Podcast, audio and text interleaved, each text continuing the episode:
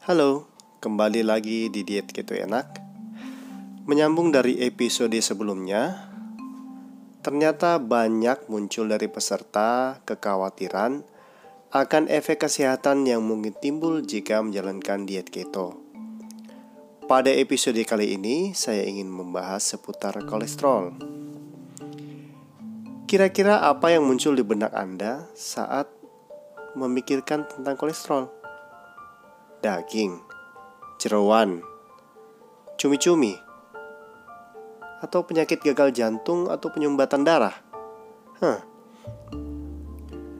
Ada anggapan umum bahwa dengan adanya peningkatan asupan hewani seperti daging-dagingan, jeroan, telur, berkorelasi dengan peningkatan gangguan kesehatan, terutama gangguan jantung, dengan peningkatan seiring dengan peningkatan angka kolesterol. Saya ingin mengklarifikasi miskonsepsi ini. Serum kolesterol dalam darah itu sebenarnya tidak berkorelasi langsung dengan kolesterol yang bersumber dari asupan makanan. Bahkan, kolesterol dalam tubuh sesungguhnya diproduksi tubuh sendiri dan jauh-jauh lebih besar jumlahnya dengan yang didapat dari makanan. Itu jumlahnya sekitar 3000 mg per hari diproduksi dalam tubuh. Itu setara dengan 14 biji kuning telur, 454 gram butter, dan 300 slice daging. Setelah puluhan tahun direkomendasikan oleh Nutrition Guideline dan seperti yang dipublikasikan oleh majalah Time tahun 1984 bahwa kolesterol harus dihindari sebisa mungkin. Seiring dengan perkembangan riset muncullah pemahaman, pemahaman baru dan ini juga terbit di majalah yang sama tahun 2014 menyatakan bahwa Kolesterol mengambil peranan krusial mempertahankan Anda tetap sehat. Menurut American Journal of Clinical Nutrition terbaru menyatakan saat ini tidak ada relasi yang jelas pengaruh asupan saturasi lemak terhadap obesitas, kardiovaskuler, kanker, dan osteoporosis. Bahkan, Kolesterol sangat berperan terhadap tubuh. Bahan penyusun 50% membran sel yang di mana terdapat kira-kira 100 triliun sel tubuh terbentuk dari kolesterol. Terutama di otak, jaringan saraf, dan pembungkus syaraf atau mielin.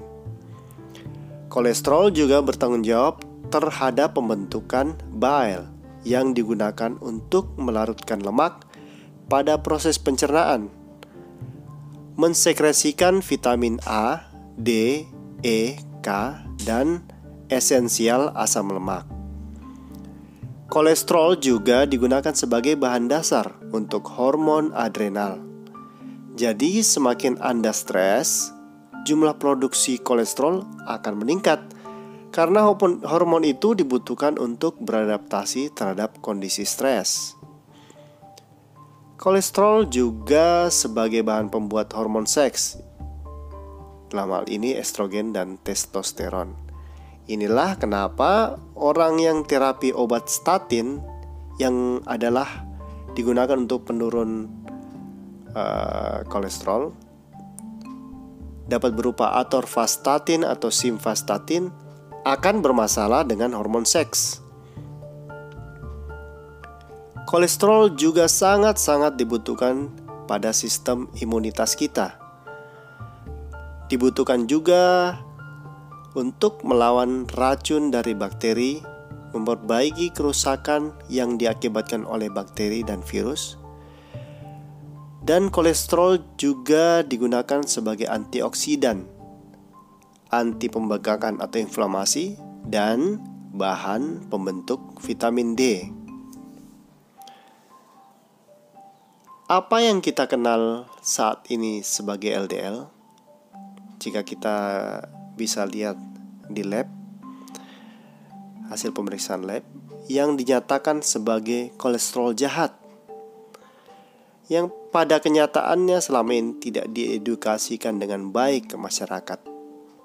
Terus saja dipertahankan di masyarakat bahwa LDL itu sebenarnya adalah kurir pengangkut. Dalam istilah biokimianya adalah sebagai lipoprotein. LDL ini bersama HDL, VLDL, IDL, dan silomikron berperan sebagai kurir yang mengangkut kolesterol, trigliserida, fosfolipid, dan asam amino. Nutrisi dalam bentuk lemak dibawa oleh kurir-kurir ini agar bisa ditransportasikan di dalam darah ke seluruh tubuh kita. Lalu kenapa ya LDL dikatakan jahat dan HDL dikatakan baik? Ada dua faktor. Faktor yang pertama adalah kurir. Seperti yang dibahas sebelumnya, bahwa LDL beserta VLDL, IDL, HDL, dan silomikron sejatinya adalah kurir pengangkut. Masing-masing memiliki rute atau trayek transportasi masing-masing. LDL mentransportasikan nutrisi lemak dan asam amino dari liver ke seluruh tubuh dan sel adipose. Sementara HDL mentransportasikan nutrisi lemak dan asam amino dari sel tubuh plus adipose ke liver. Di zaman modern sekarang ini, kita selalu berharap agar HDL kita selalu naik dan kadar LDL turun. Namun itu menjadi sangat sulit dikarenakan intake asupan kita tidak terkontrol dan konten makanan atau minuman kita adalah karbo dan gula oriented. Sehingga mengharuskan tubuh kita dalam konteks ini adalah LDL berserta silomikron dipaksa untuk menyimpan ekses atau kelebihannya, kelebihan gula dan gula itu dalam bentuk lemak dan disimpan di sel tubuh serta adipose. Inilah kenapa faktor rasio LDL terhadap HDL sangat tinggi. Intake high carb, high sugar membuat rasio HDL rendah, sehingga deposit lemak di jaringan lemak itu sulit dieliminasi. That's one reason.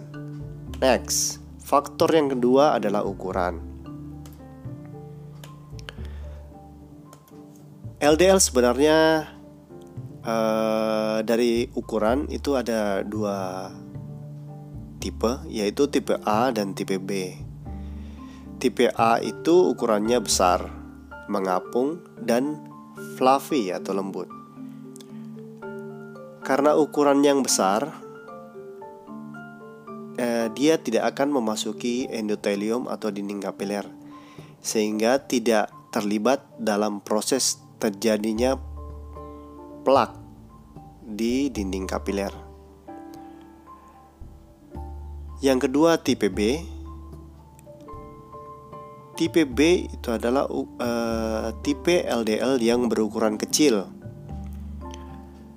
Tipe B ini terjadi karena efek oksidatif dari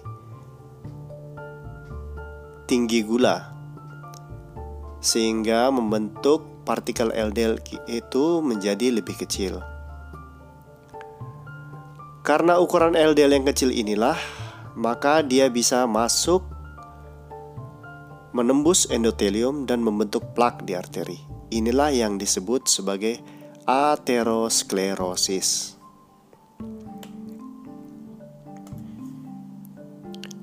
Apakah yang terjadi pada penyakit jantung? Adalah pembentukan plak akibat ukuran LDL terlalu kecil sehingga mampu menembus dinding kapiler sehingga terbentuk plak. Terus apa yang jadi akar masalahnya? Pemain terbesarnya adalah selalu tinggi kadar insulin ataupun terjadi insulin resisten. Inilah penyebab penyakit metabolik seperti gangguan jantung, diabetes, darah tinggi, dan lain-lain. Terus, kok bisa terjadi insulin resisten? Tinggi karbo, tinggi gula lah pemain besar dalam masalah ini. Insulin akan selalu merespon secara masif keberadaan gula dalam darah dan akhirnya sel-sel menjadi resisten terhadap keberadaan insulin yang masif dalam darah. Inilah pentingnya memilih pola diet seperti diet ketogenik. Karena pola pola diet ketogenik berfokus pada meminimalisir asupan karbohidrat,